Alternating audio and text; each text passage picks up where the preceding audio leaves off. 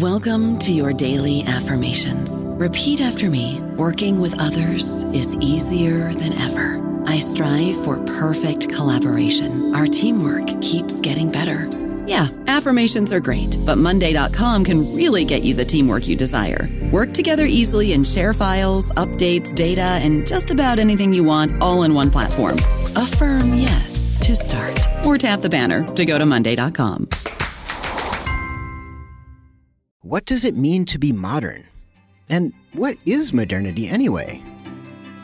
I'm Ryan McDermott, host of Genealogies of Modernity, and I'm here to tell you that it's complicated. No, just kidding. In this show, we get a bunch of academics to actually venture answers to some really tough questions.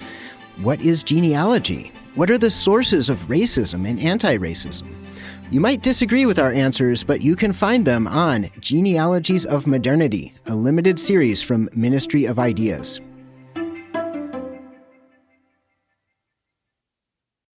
Hello, everybody. This is Marshall Poe. I'm the editor of the New Books Network, and I'd like to tell you that we have a new and improved website. It has two new features that we think you'll love. One of them is a vastly improved search engine so that when you type in keywords, you'll get a bunch of episodes really quick. The other is the ability to create a listener account. And in that listener account, you can save episodes for later listening. So you can create a kind of listening list. We think these features are neat and we think you'll enjoy them. Please visit the site today. Welcome to the New Books Network.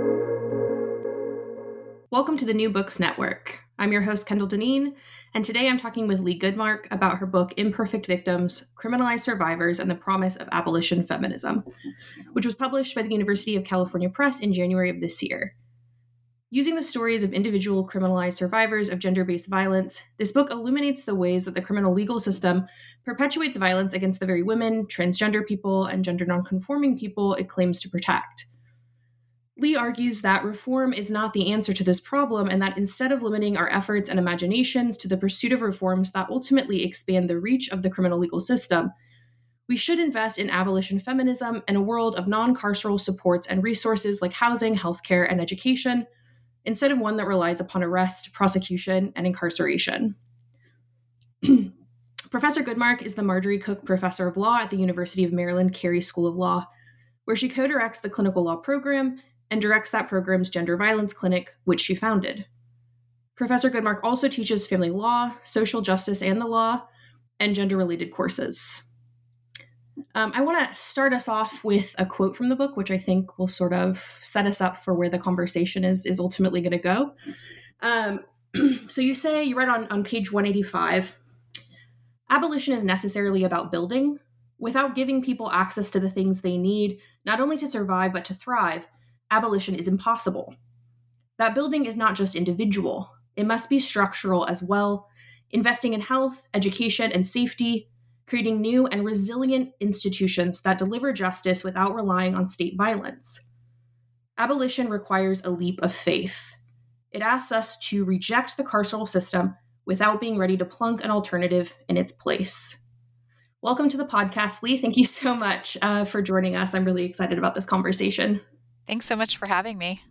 So, to get us started, I wanted to begin by asking you about how your thoughts on on the sort of carceral system, I think overall, have shifted over time because this is how you begin the book. And I think, uh, you know, especially like in my own conversations about abolition with people, it can often be difficult to, to get them to sort of invest in what that leap might be. And so I think you articulating the shift in your own thoughts um, maybe from this book to some of your past work is is really instructive. So if we could if we could start there, I think that'd be great. I came out of law school at 24. I was absolutely what we would now call a carceral feminist, although we didn't have that terminology then.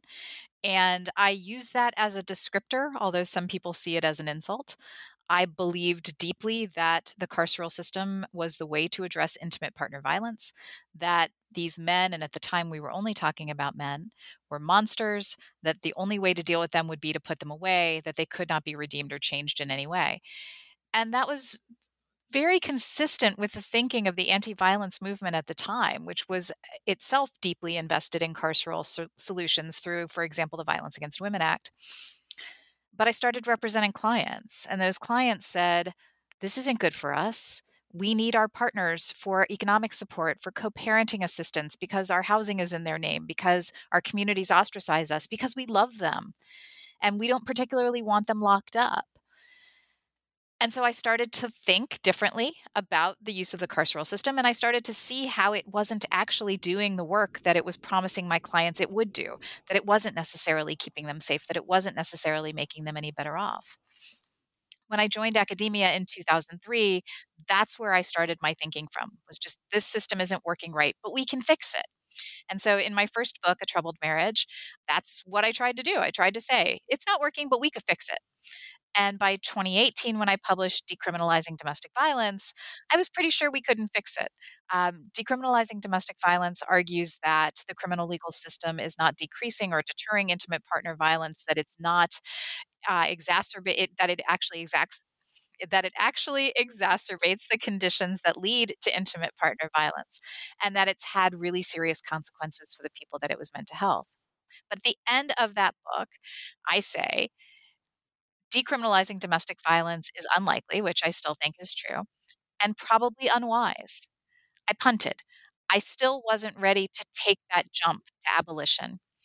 And then I think two things happened. You know, one, in the summer of 2020, I think many of us who had kind of been on the cusp of, of that general direction finally were able to see, for whatever reason, it's not as though there weren't police murders every day before then and that there haven't been a million of them subsequently just in 2020, I think a lot of us saw for the first time that this wasn't a system that could be changed. It wasn't a system that was going to be reformed in any way. And Mariame Kaba's book, We Do This Till We Free Us, really helped me see that I didn't have to have all of the answers for what would happen in a world where there was abolition that it was okay to take that jump without knowing exactly what that system was going to look like on the other side. And I think those were the last two pieces for me that clicked into place. Um, and I always want to pay my dues to all the people whose work I rely on. So Beth Ritchie's work, which I've read, you know, for years and years and years, and Andrea Ritchie's work, and Angela Davis's work, and Mariame's work, um, and the work of the black women who from the beginning of the carceral bent in the anti-violence movement were saying don't do this. This isn't going to work for us. And it's not at all surprising that so many prominent abolitionists come out of the anti-violence movement because they've seen the damage that intervention by the state can do even when the state is intending to do its best let alone its worst. Thank you for that. And i did i wanted to talk a little bit about, you know, as you say, there have been all of these, particularly like Black feminist thinkers who have really impacted and sort of helped your um, your thinking sort of transition on this topic. And I noticed that in the beginning of the book, you do what I kind of think of as like a, I think I said in in my email to you, like an extended citation practice, which to me I thought was very cool. And so I wonder if you could just talk about that for a moment. I owe that to Alisa Bierria. Alisa Bierria read the book in draft and said, You have not done the homework here that you needed to do. That uh, an important part of abolition feminism is naming the people whose work that you're relying on who have been influential on you in some way. And I really appreciated that. It wasn't something that I had done before. I kind of loved doing it to be able to say, here are all the people who've been doing the work for such a long time, and here are all the contributions that they've made, and here's the little piece that I'm adding. I love feeling like part of that community, and it was amazing feedback to get. Um, sometimes, as a lawyer, we don't get that kind of training in doing work in that way. It was wonderful to have somebody who's kind of whose work comes from a different space say, no, no, no. Part of being a good abolition feminist is acknowledging where you come from and not suggesting that somehow you're the first person to have done this work. Certainly wasn't my intention, and I love that it's part of the book now. Yeah, it's. I think it's really great. Um, so in the beginning of the book, you also write that you had initially sort of conceived of this project pretty differently um, and that for reasons sort of outside of your control you had to pivot into what the book is now which the book is now and now as it is now is wonderful but um, i think your initial idea also is like worth talking about and and um, you know why you weren't able to pursue that sort of initial idea I was working with a group of lifers at the Maryland Correctional Institution for Women. Many of them were already my clients or my clinic's clients. And we were looking for a new project to do in this group. We settled on writing a book together. They would write their narratives, and I would frame them using the social science research and the law and kind of give some context for their stories. And the warden at the time was supportive, but the Maryland Department of uh, Public Safety and Correctional Services said no. And so I went back to my clients and to the women who were in the group and said, you know, we're not allowed to do this. And they said, we'll do it anyway. We want you to do this anyway. One of the most amazing and gratifying things that has happened has been my clients' reactions to this book. Um, I have a client who is texting me as she's reading it and telling me what she's experiencing and how she's feeling. And I have another client whose daughters now think she's famous because she's part of this book. Um, it's been phenomenal to have had their input into what I included and to have them feel like people are hearing them in the way that they wanted to be heard. That means the world to me. It's not that that other book is completely out of my head, um, although I'm not sure I could pull it off with our incarcerated clients. But you know, we have about 25 clients who've now been released. So maybe someday we'll be able to do it in the way that it was originally conceived. Well, fingers crossed. I would definitely like to read that book as well. um, so I think it would be helpful here because it's obviously a very important uh, concept of the book. If we can get your sort of definition of like, what do you mean by an imperfect victim? Because this is something that comes up again and again. Um, and how is it that imperfect victims become criminalized survivors? the legal system has a pretty narrow definition of victimhood. So it can only see you as a victim if you are white and straight and cisgender and middle class and meek and weak and passive. All of the stereotypes of victimization that we've been taught to look for for so many years the problem, of course, is that very few people conform to those stereotypes. And so, for Black women, for example, if you are an angry Black woman, you are not a good victim. If you are a strong woman, you are not a good victim. If you have mental health challenges, if you have substance abuse issues, if you have been a sex worker, um, even for white women, if you're not the right kind of white woman, if you are what Evan Stark would call uh, the rough white woman as opposed to the respectable white woman, you're not legible as a victim.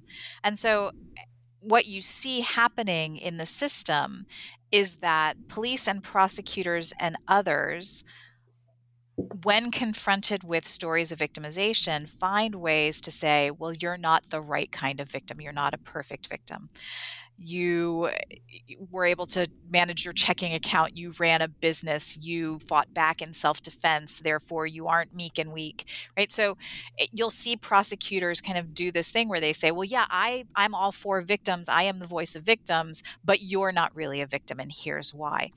That's who the imperfect victims are. They're everybody who doesn't conform to that stereotype and therefore is exposed to punishment by the criminal legal system directly as a result of their own victimization. Thank you.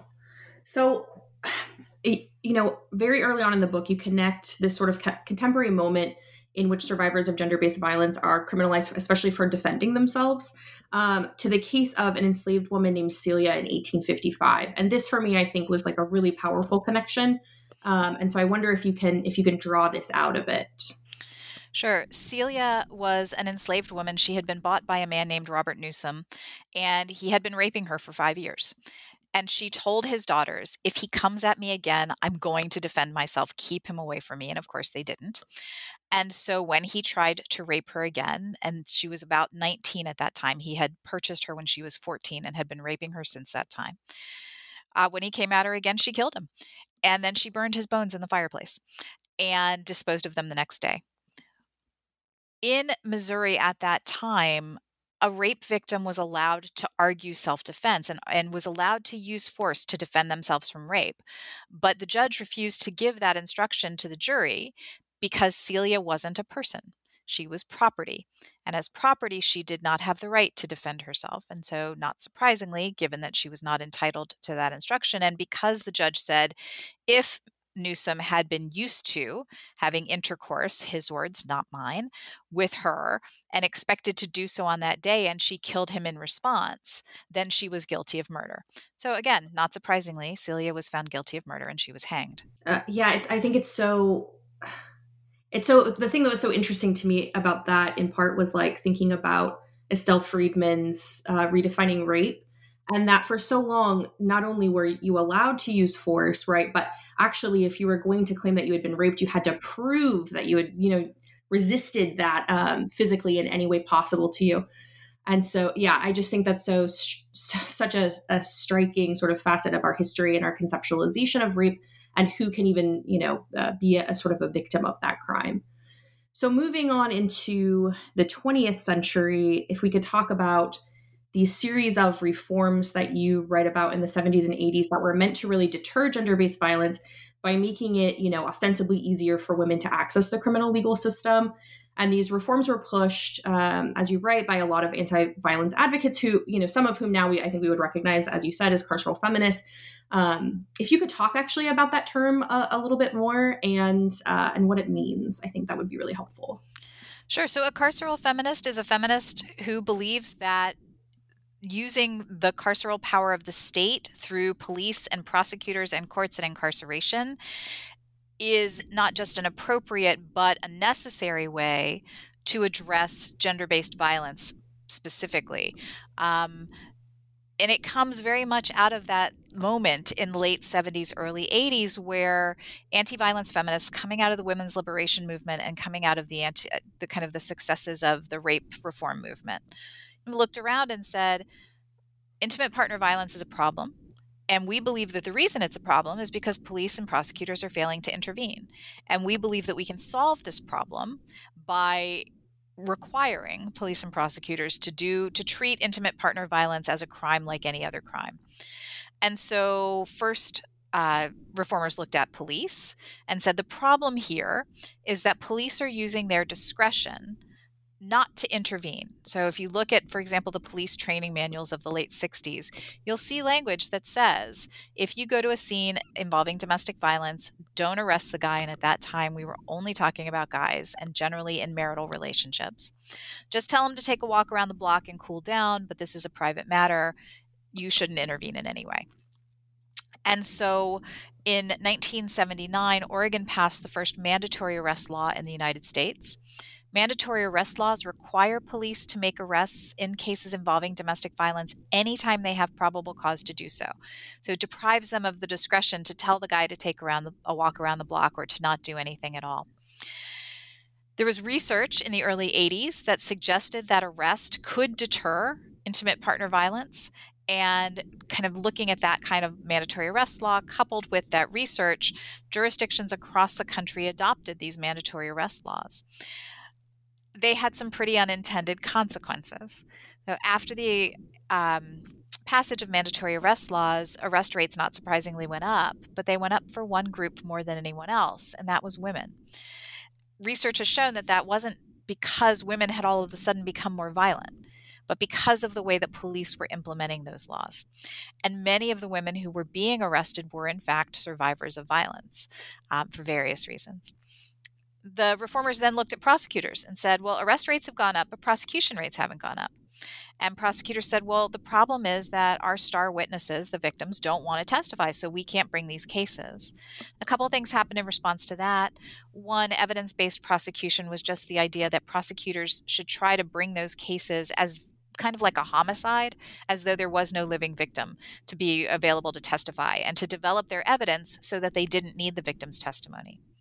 But the other innovation that happened was something called no drop prosecution, where prosecutors said, as a matter of policy, we are taking these cases forward whether the victim is interested in participating or not. And in what are called hard no drop jurisdictions, what that means is that prosecutors will subpoena victims to testify. If those victims choose not to appear in court pursuant to those subpoenas, that they will ask for courts to issue what are called material witness warrants, which are arrest warrants for witnesses in cases when prosecutors say they can't go forward without that person. And in many jurisdictions, victims of violence have been held in jails pursuant to those material witness warrants can be held for a day, a week, a month, six months. There is, in most jurisdictions, no limitation on how long a person can be held. Uh, without the rights that criminal defendants get. So, no right to come before the court in a certain amount of time, no right to a cash bail. They're often held in the same facilities as the people who've hurt them, and they're treated just like any other incarcerated person. So in Tennessee, there was a kind of a short period of time where a prosecutor named Tony Clark was just using these material witness warrants over and over again. And a woman named Donna Oliver was incarcerated pursuant to one of these warrants. And somehow, um, her the people who were jailing her were not told that she was a victim of violence. She was beaten, she was chemical sprayed, she was bruised. Um, another victim in New Orleans, Renata Singleton, was incarcerated on a material witness warrant, held for five days, and then brought into court shackled, uh, chained to the other people in the orange jumpsuit as opposed to the person who had broken her cell phone, which was what the case was about, who was released on a very small amount of bail the same day and was never even he pled guilty, so she her testimony was never even needed. So you see how those reforms directly led to the arrests of the people they were supposed to help um, and to the incarceration of the people they were supposed to help reading about those material witness warrants, there's a lot to be angry about in this book, right? But that part I had no idea about prior to reading, and my blood was boiling. I just wish everybody knew that this was going on. I think it's so important. Uh, um, material witness warrants are my pet peeve. They they are the thing probably process wise that makes me just the pure angriest. Yeah, that makes sense to me. Um, so maybe we can talk a little bit more about some other ways that criminalized survivors come into contact with the criminal legal system. I know you talk about, you know, the criminal legal system is like promising that this kind of contact, or even sometimes mandating the contact, it's going to give survivors access to resources that they can't access otherwise, and this ends up actually putting them in a lot of danger. Um, so yeah, if you if you could talk about that a little bit.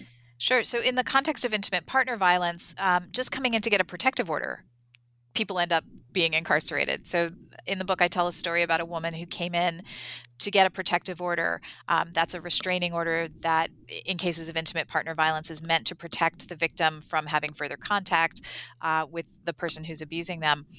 And the woman was upset with the judge's ruling, and she slapped a sign on the courtroom wall. And the magistrate had her incarcerated for five days for contempt of court for her belligerence. The same woman came back a year later. I I'm shocked that she did, but she did, and sought a protective order again and was in the hallway being told that it was too late for her to come in that day and was very upset by this. The same magistrate went out into the hallway, grabbed her, dragged her back to the courtroom, and at this time incarcerated her for 10 days for contempt of court again for her belligerence. And so, just trying to avail herself of the remedy that we have told people will keep them safe led directly to her incarceration in the context of trafficking, you often see it as kind of the carrot of services being offered using the stick of arrest. So we arrest victims of trafficking because we want to keep them safe from their traffickers, because we want to get them off the streets, and because there are services that we're willing to make available to them, but only if they come into the criminal legal system as defendants. And that may be through a diversion program. Um, like the human trafficking intervention courts in New York City um, and other kinds of programs that have been really abusive across the country in bringing victims into the system. And it, the problem is that it still leaves these people with arrest records, which are accessible to the public, accessible to landlords, accessible to employers. Um, and oftentimes, because people have trouble kind of complying with all of the conditions of these programs, they end up criminalized nonetheless. So even if you bring someone into the system in order to rescue them, when they fail to do all the things that you tell them to do because for whatever reason, um, they fail to do all the things that you tell them to do, they find themselves criminalized nonetheless. So thank you for that. So it sounds like there are a lot of ways, you know, that um, these these survivors are criminalized that aren't necessarily about any kind of violence that takes place on their behalf. But of course, sometimes that is the case that a survivor has used violence. And so, could you talk a little bit about like what some of the reasons are that people um, who are experiencing gender based violence might end up using violence for which you know they're later criminalized? The traditional kind of picture of the criminalized survivor is the battered woman who fights back against her partner. Um, I'm dating myself, but like think Farrah Fawcett in the burning bed. Um, and that's kind of the the core image that people have of a criminalized survivor and that absolutely still happens very recently tracy mccarter in new york was arrested um, for the death of her abusive ex-husband on a night when he came to her house drunk and was threatening her. Um, so that obviously still happens. But there are so many other ways that people come into the system as well. So people commit acts of violence at the behest of, under the coercion of, under duress from their partners. Uh, in the book, I write about my client, Tanisha Williams, who was a sex worker who landed in the apartment of a guy named Patrick Martin. Um, Mr. Martin had planned to traffic her. And when she said no, he essentially turned her into a household servant, made her take care of his house, take care of his children. She didn't want to go back to living in cars, so she thought she could ride it out until she had enough money that she could get away from him. But one night, Mr. Martin was having um, an interaction with a guy named Kevin Amos and punched him and then pistol whipped him until he lost consciousness. Uh, Mr. Martin had a gun around all the time. Ms. Williams was terrified of him. And after he rendered Mr. Amos unconscious, told Ms. Williams to tape his mouth, Mr. Amos's mouth and nose. She screamed and he grabbed her. He thrust her into the drywall so hard that it actually cracked the drywall on the wall and then put his arm across her throat and blocked her airway. Then let her drop to the floor and told her, You get up or you lay down. And what she understood that to mean was, you do what I told you to do, or I'm going to kill you too. And so she did tape his mouth and nose shut.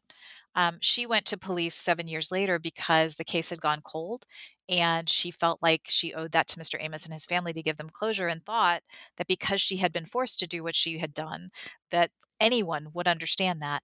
And of course, the problem is the duress is not a defense to homicide. And so even though the prosecutor reluctantly conceded during her trial that she had in fact acted under duress that was not sufficient and so she is serving a 20 to 40 year sentence in the michigan department of corrections. And then you know people come in because they self-medicate so that again they're criminalized for things directly related to their victimization. People self-medicate uh, to deal with violence all the time and then are uh, arrested for the use of drugs. Um, we have clients who have been convicted of sex trafficking who were themselves being sex trafficked. And because they were being trafficked alongside other women and did things like hold money for them or help them to try to have safe working conditions, or because they were what's sometimes called the bottom girl in a sex trafficking organization who is doing a lot of the logistical work under the direct control of their trafficker, sometimes also an intimate partner they are held responsible for trafficking just in the same way that the actual trafficker is. Um, so lots of ways that people come into the system. And it's not just adults, right? You, your your uh, chapter, your first chapter is titled "Youth," and it it really gets into. Uh, I think you say um, on page twenty five that youth criminalization, or excuse me, criminalization of survival begins with girls and transgender and gender nonconforming youths. Um, and you have quite a quite a, a host of statistics that show really significant increases in incarceration of, of children since the 1980s. Um, could you talk about that a little bit? Um, I, I, was struck by how this uptake in incarceration of children has been explained and legitimized by the media versus um, an explanation called upcriming that's coming from like legal scholars.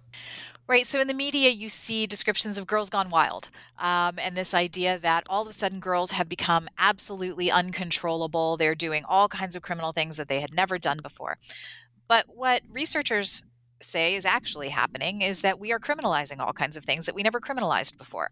And so things like running away become criminal offenses, and um, things that used to be called what are called status offenses have become criminalized in some ways. That so we're holding kids in juvenile detention for things that we were never holding them for before. And we're also punishing kids for involvement in uh, sex work, even though by definition, any sex work that's done by a kid is considered trafficking. So the federal definition of trafficking is if you are under the age of 18 and you're doing sex work, you are being trafficked. Um, and yet, kids who are engaged in survival sex, kids who are engaged in sex work at the kind of under the control of traffickers, um, are not seen as victims. They are seen as people who are volitionally choosing to do sex work. And police and prosecutors have a really hard time distinguishing between kids and sex workers and they can't see that somebody could be you know, both of those things at the same time right and be trafficked um, as a kid. So there are things that were never criminal before that are bringing people into the system. Uh, mandatory arrest actually is responsible for bringing a significant number of girls into the system. Uh, rates of juvenile detention among girls increase significantly in places where there are mandatory arrest laws. And in part, that's because it's easier to remove a girl from the home than it is to remove the parent who she's probably fighting with. So, imagine police get called to the scene of a crime and it's a girl and her mom who are fighting and the mom says she's completely out of control and the girl says she hit me and i was defending myself. But the police officer sees that the mom has three other kids at home. Much easier to just pull this girl out of the house than to figure out what i'm going to do with all those other kids and all this other mess. Um, and so we've seen significant numbers of girls come into the system in that way as well.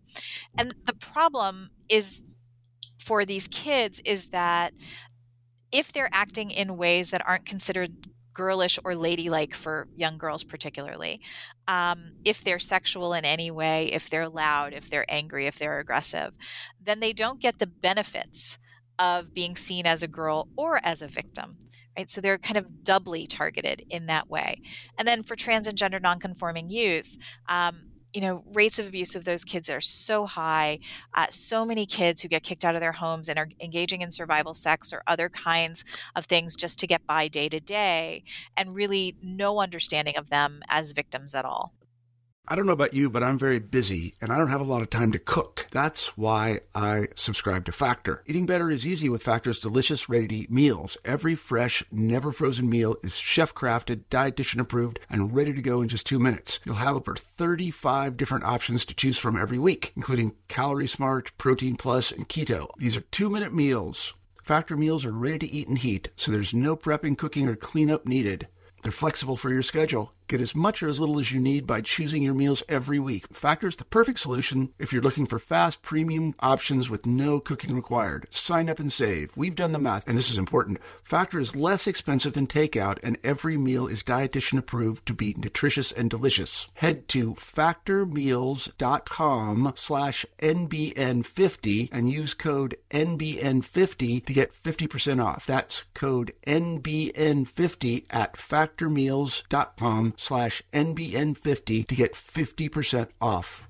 And you talk about, you know, and I don't think this is surprising, but there are like wildly disproportionate sort of rates of detention and incarceration of Black girls, girls of color, and as you just spoke to, you know, trans and gender nonconforming children. Um, and this seems to have a lot to do with sort of like gender norms and performance. But I was wondering if you could talk about that just a little bit. Going back to our definition of a perfect victim, right? A perfect victim is white.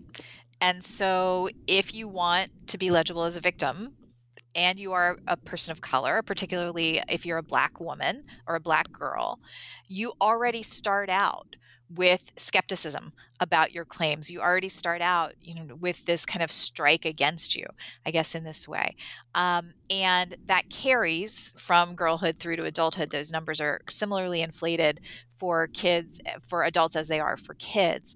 Um, couple that with anything that looks less than compliant with gender stereotyping, right? So, race in and of itself is already one hit.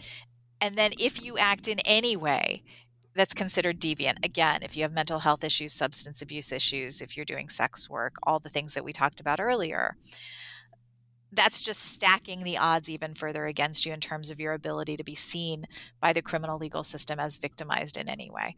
Um, and so, not surprising that huge numbers of um, Black women and Black girls in the system, um, not surprising uh, about Latina women and girls as well, and Native women and girls as well. Just kind of eh, all the racism that's in the rest of the criminal legal system is very much in this space as well. Thank you. Um, so moving on, I think into chapter three, you quote um, Angela Davis as saying that quote prosecutors are the most powerful officials in the criminal justice system end quote. Can you explain why this is? Yes, that's Angela Davis, the law professor. Um, oh yes, who is who is an icon in her own right and is amazingly awesome, but a different Angela Davis. Prosecutors are in fact the most powerful people in the system. Prosecutors get to decide who's going to be charged, what they're going to be charged with, if they're going to be charged with something with a significant mandatory minimum sentence, which can dictate all kinds of things in the future of that case.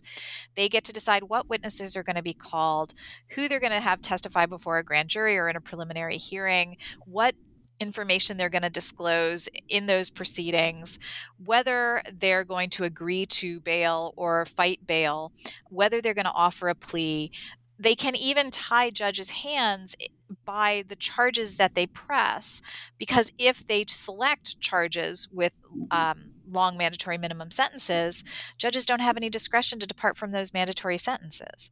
So no one has more power in the criminal legal system than prosecutors do. Thank you. Um, and I, so you bring up this this really interesting thing that I don't think I thought of, but it makes like total intuitive sense. Um, that the perception really shifts uh, about a victim who is going through this process of like prosecution once they've been found guilty. Um, the way that they're sort of conceived of and seen shifts pretty dramatically, and that this has a real impact on sentencing. So you write that if the victim was believed or found credible during trial, once they've been convicted and moved on to sentencing, they are officially a criminal and no longer like credible. Um, so how does this, you know, obviously this has an impact on sentencing. What does that kind of look like? I would say that the switch flips earlier in fact. So I think for prosecutors, once someone becomes a criminal defendant, they're no longer seen as credible. They're no longer seen as a victim. And prosecutors will do everything in their power to distinguish them from a real victim. Um, but certainly, once they've been found guilty, then there's been an assessment of their victimization claim. And that assessment is we don't believe you for whatever reason, or it's not sufficient to overcome other things in the case. And once that happens, it has a profound impact on everything that happens thereafter. At sentencing, you see judges say, You're not a real victim. Jury didn't believe it. I don't believe it. Um, I talk about the case of Nikki Addimando, who um, was convicted in New York of killing her abusive partner. And the judge just kind of very blatantly says, you you had other choices you didn't have to kill this guy you're not a victim i don't believe you you could have done a hundred other things and sentences her to you know a ridiculously long sentence even though there's a, a law in new york that would have allowed him to depart from the long mandatory minimum sentence in her case. He chose not to use it because he simply didn't believe her um, and that is pretty routine and that carries through not just sentencing but anything that happens post sentencing in the parole process in the commutation process. You know we do a lot of the work that we do in my clinic is parole work and we have to be really careful in negotiating how we talk about somebody's experience of victimization. It can't be an excuse and I, for most of my clients it isn't an excuse. They don't try to use it as an excuse. It is an explanation.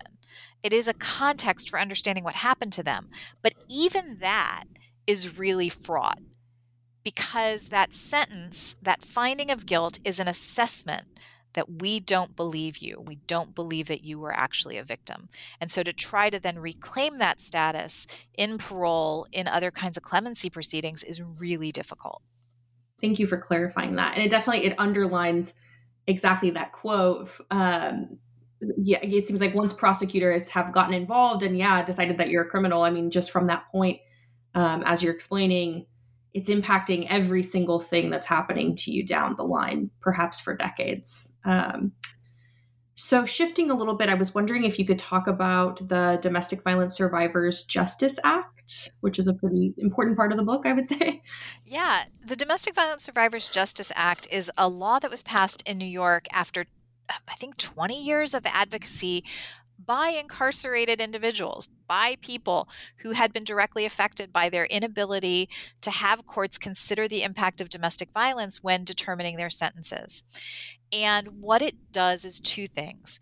It allows the judge, when initially setting a sentence, to consider whether domestic violence was uh, kind of a, a, an integral part of the crime that was committed. And if it was, and if it directly impacted the person's um, choices or behavior, to depart, as I said, from a, a long mandatory minimum sentence.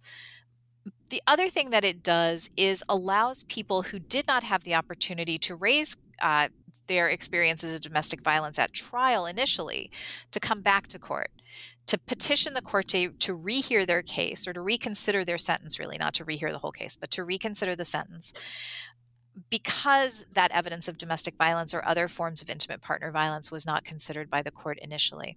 And so the second half, actually, of what happened um, under the DVSJA was that you had all these people who, so Nikki Addimando is kind of the front end of the DVSJA, that initial sentencing dis- determination. There are hundreds of people who are incarcerated in New York who are now coming back into court to say, no one ever considered evidence of domestic violence or other forms of violence at the time that I was originally sentenced, and they should have because here's how it affected me, here's how it affected the case itself. And people are being released as a result of that, not as many as we would like and not as quickly as we would like. But it is a tool that we can use to get judges to reconsider long sentences. Um, and it, it's starting to have a little purchase. It's interesting because there's a similar law in Illinois that hasn't had a similar impact. And so it's interesting to try to figure out why that is. And I'm not sure anyone knows, but I do know that a number of states, including Oregon, actually right now, are considering domestic violence survivors justice acts of their own. So, very much an idea that people are pushing in terms of second look uh, sentencing. Awesome. Thank you. Um, so I wanted to talk a little bit about, you know, you were saying that this this act actually came out of like advocacy by incarcerated people, which is I think really phenomenal and and they are the voices that we should be listening to when we're thinking about solutions to these problems. Um, but I, I, would like to talk about like you know because you chart the, the conditions of prisons right? Um, and and how they're so impactful i mean to everybody who's incarcerated i imagine but particularly to victims of gender-based violence. Um, and so if you could sort of um, extrapolate that a little bit. Prison is a trauma-inducing institution and when you inflict further trauma on people who have already been traumatized, it's not at all surprising that the results are pretty horrific. The noises of prison, it's a loud place. The kind of sensory assault of prison, the inability to ever be alone or to have any privacy. That's just kind of a base level. And then you start to build in things like strip searches, which are essentially a form of state sanctioned rape of people who have been raped and violated in numerous different ways. So you have to be strip searched if you want to see your loved ones, you have to be strip searched. Of uh, the most ridiculous thing I ever heard was that uh, when during the pandemic, when people were doing video visits, Tracy McCarter write, wrote about how during a video visit she was required to be strip searched. I mean, to what end could that possibly have been? Um, the kind of regular humiliation and degradation that's practiced by many correctional officers physical abuse, sexual abuse, verbal abuse, emotional abuse. Uh, I have a friend, Juanita Harris, who's been incarcerated in Texas, um, and she's been held in segregation for almost eight years now, probably more than eight years now. And she talked about in a piece that we wrote together a woman who recognized the cologne that one of the guards was wearing because it was the cologne that her abusive partner had worn and it was really triggering for her. And somehow the other correctional officers found out about this and they sprayed it all over her mattress. Right so just the the petty cruelties you know and they and things range from you know that kind of uh, othering and horrible language and dehumanizing to rape and sexual assault and murder. And it's kind of everything in between. Healthcare in prison is substandard. Mental health care is almost non existent. Reproductive health care is substandard and in some cases terrifying. Uh, healthcare for trans and gender nonconforming folks, particularly folks who need hormones or other kinds of things. Healthcare for aging incarcerated people, which is barely existent. Um, I could go on and on and on about the horror that is prisons. And, you know, we talked a little bit at the beginning about how I came to think about this these issues differently. You know, the other thing I didn't say and should have said then was the other reason that uh, my views have changed is because I spend time in prisons. Um, so starting 10 years ago when we started to represent incarcerated women and incarcerated trans women, um, I say that because they're in different facilities. Um, I had not been in prisons on a regular basis. And I don't know how someone can go into prison on a regular basis and not be changed by that. Our prison, as they go, is not as horrible as many. It's kind of a rundown community college with razor wire, though, again, substandard medical care, substandard food, all those things. Um, there are worse prisons to be in, and I don't want anyone to have to live there for longer than not actually for no time at all, right? No one should be in that setting.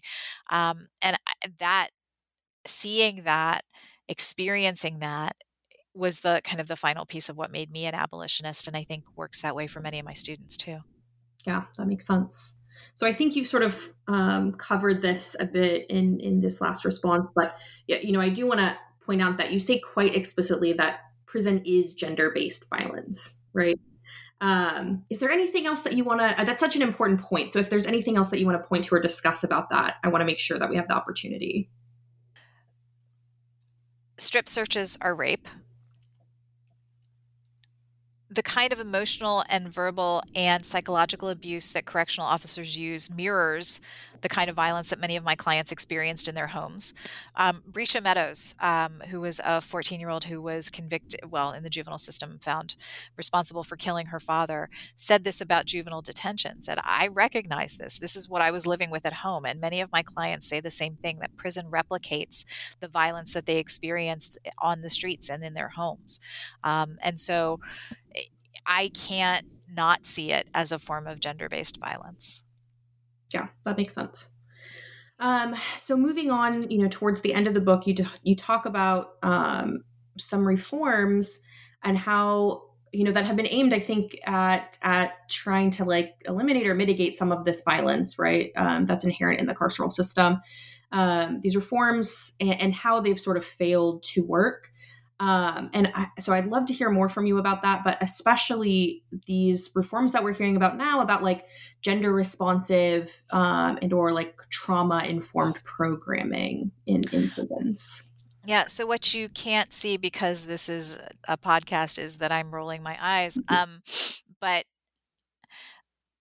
critical resistance talks about reformist reforms versus non reformist reforms. Reformist reforms are those things that kind of tinker around the edges of the criminal legal system, um, but don't fundamentally challenge the, the legitimacy of that system or dismantle it in any way. And there are all kinds of reforms like that. And certainly, gender responsive, trauma informed prisons are one of them. This is probably the thing that makes me the angriest in in this category of things.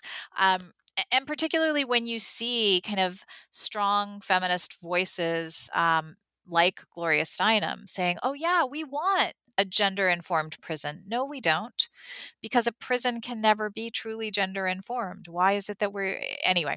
Um, so, what what people mean by gender informed prisons is often oh they offer cosmetology classes oh they teach you know t- traditionally gendered skills or uh, in some uh, gender responsive prisons, you can be caged alongside your child um, and have your child live in the cage with you for some period of time. Then, in terms of trauma informed, you can't make a trauma inducing institution trauma informed. It just can't work that way. It's it's an oxymoron, um, and so that's the one that does make me the angriest. But you see lots of tinkering around the edges through diversion programs that still have people in the criminal legal system, um, through um, kind of the human trafficking intervention courts and other kinds of specialized courts that purport to be helping courts but require you to be a criminal defendant before you're entitled to any kind of help.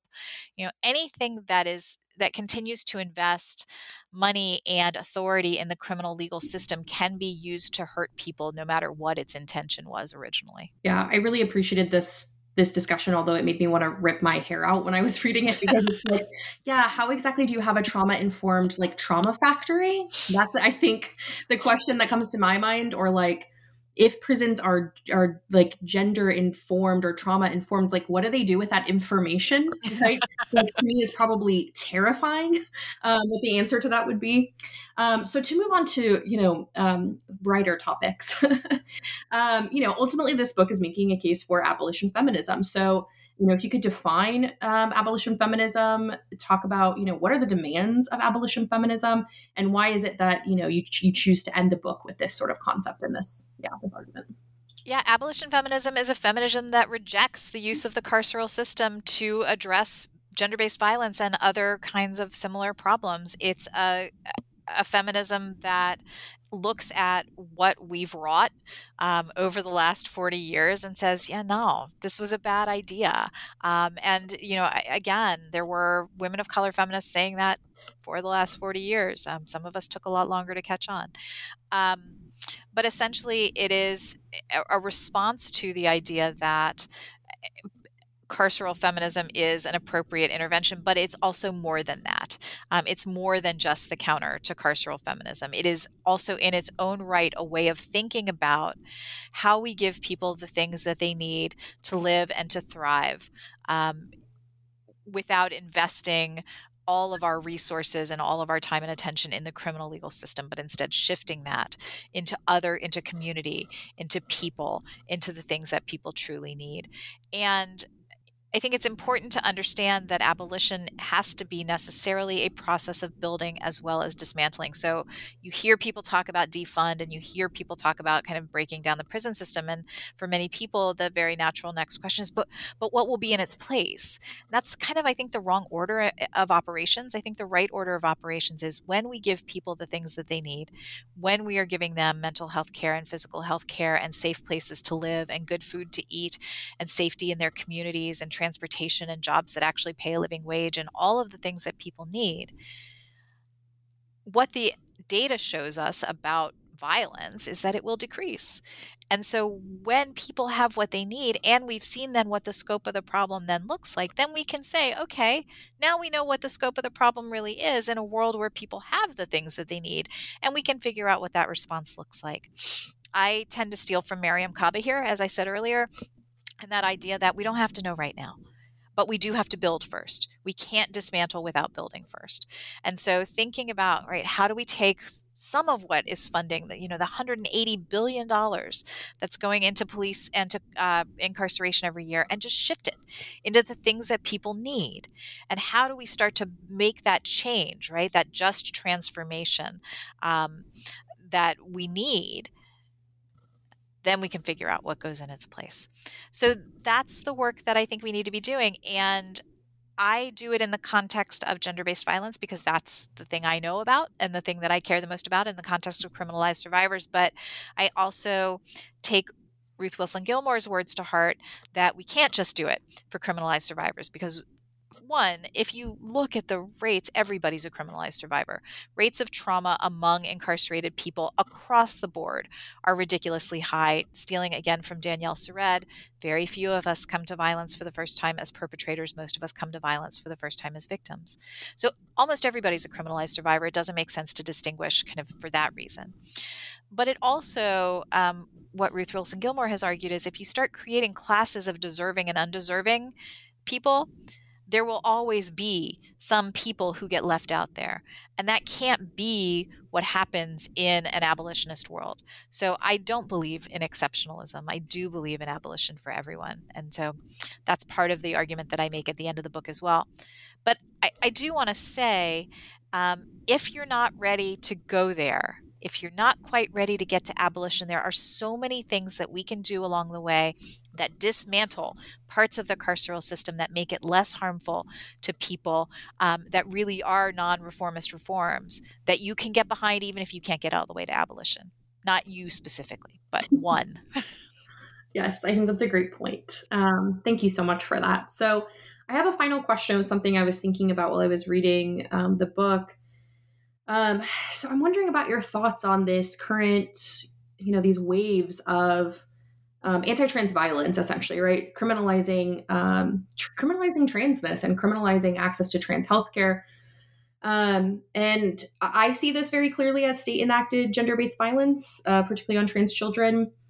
Um, and it will, you know, it's also going to, um, it's going to leave people, trans people, really vulnerable to to criminalization i think when they try to seek the the care that they need um, when they are dealing with all of the anger and frustration and hopelessness and abandonment of not having access to the things that they need. Um, and i think this is like really disturbing in its own right. But then when i was reading about this idea of like you know uh, prisons for quote unquote gender expansive people it becomes like so much more insidious right? Um, and so we have this like potential and motivation for more incarceration and then these calls for reform that are actually like i mean if you build them they will come right? Like if we build these prisons we will fill them. Um anyways that's my opinion. So but i was just wondering you know because i think that in this present moment when we see these two sort of movements uh converging um it, it to me it makes like sort of the urgency of this argument that you're making even more sort of clear um, so yeah, if you if you would like to speak about that for for a minute or so, um, I would really appreciate hearing your thoughts about it. So agree, agree, agree with all of that. One, the more prisons we build, the more that we'll fill. That's been true historically. It will continue to be true the idea of i should have said when we were talking about kind of gender informed prisons there is another kind of gender informed prison which is a prison that's just for trans folks which is deeply problematic in its own right right because if you if you have this idea that um, the way to keep trans folks safe is to separate them out, right? We will start to have kind of full out ghettos of trans folks. And the, the treatment of trans folks in prisons by correctional officers is so unbelievably, appallingly bad. Um, abusive, horrific, that I cannot imagine what a trans folk specific prison will inflict on people. But I also completely agree with you that the more repressive the laws are around gender, the more likely we are to see the folks who uh, are most vulnerable come into the system. So when we criminalized, really started to criminalize intimate partner violence, we saw victims of violence coming into the system in great numbers. Um, when we start to criminalize or cut off people's access to the things that they need, to gender responsive health care, to gender responsive services, you will drive people to get those things however they can. And when that happens and they are criminalized, they will be a part of the system that has no capacity to treat them in any way um, that is affirming, that is healthy, that is kind of any of the things that we would want for any of our own children. Um, and so I absolutely agree with you 100%. You'll also see, you know, more kids who feel the need to leave their homes um, and wind up doing survival sex work or other kinds of things that land them in the system, a system that has no patience for whatever it is that they need um, and no ability to provide them with what they need. So, yeah, it, it, it's the more repressive we are about gender, kind of in any iteration, the more likely we are to see the negative consequences coming in through the criminal legal system. And so again, if you didn't have that system, the only way to guarantee that survivors of violence aren't criminalized is to not have a criminal legal system. Because as long as actors within that system have discretion to decide who should benefit and who should be burdened by it, we will always have criminalized survivors.